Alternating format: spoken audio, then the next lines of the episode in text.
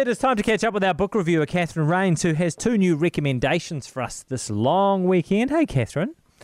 Good morning, Jack. Can you tell us first, please, about Cloud Cuckoo Land by Anthony Doerr? So this story is told um, a, like a, like as a book within a book, and it's this imagined world of Antonius Digener's Cloud Cuckoo Land, and it's this adventure story written by him for his niece to console her during an illness. And that novel's characters in, a, in their different time periods all have something to do with that book inside a book, and it, the book shifts between five characters: Constance, Zeno, Seymour, Anna, and Omir. And so w many years in the future, Constance has been living in a spaceship called the Argus her entire life and facing some challenges. And then you've got, in the present day, Zeno and Seymour, who are from Idaho and grappling with some losses in their life. And then you go back in the fourteen hundreds, they've got Anna and Omir in Constantinople, who are in the midst of this battle.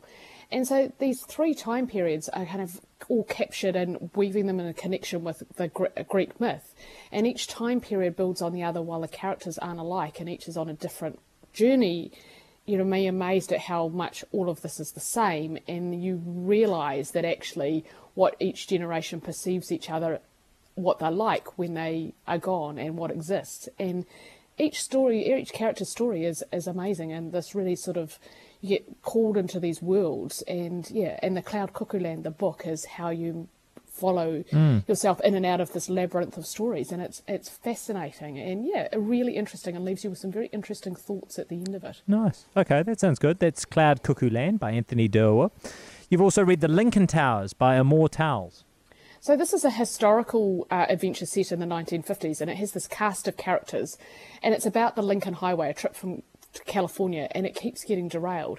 And it starts with this this kid, eighteen year old Emmett Watson, who's arrived back at home in Morgan, Nebraska, and he's served a sentence for involuntary manslaughter at a juvenile work farm, and his farmer father in the meantime has died, and the debts mean their family farm has been foreclosed. And none of this comes as a shock to him. He had planned for new beginnings, but he'd gone back to pick up his eight year old brother Billy and driving his Studebaker to start them in this adventure and more secure future in California.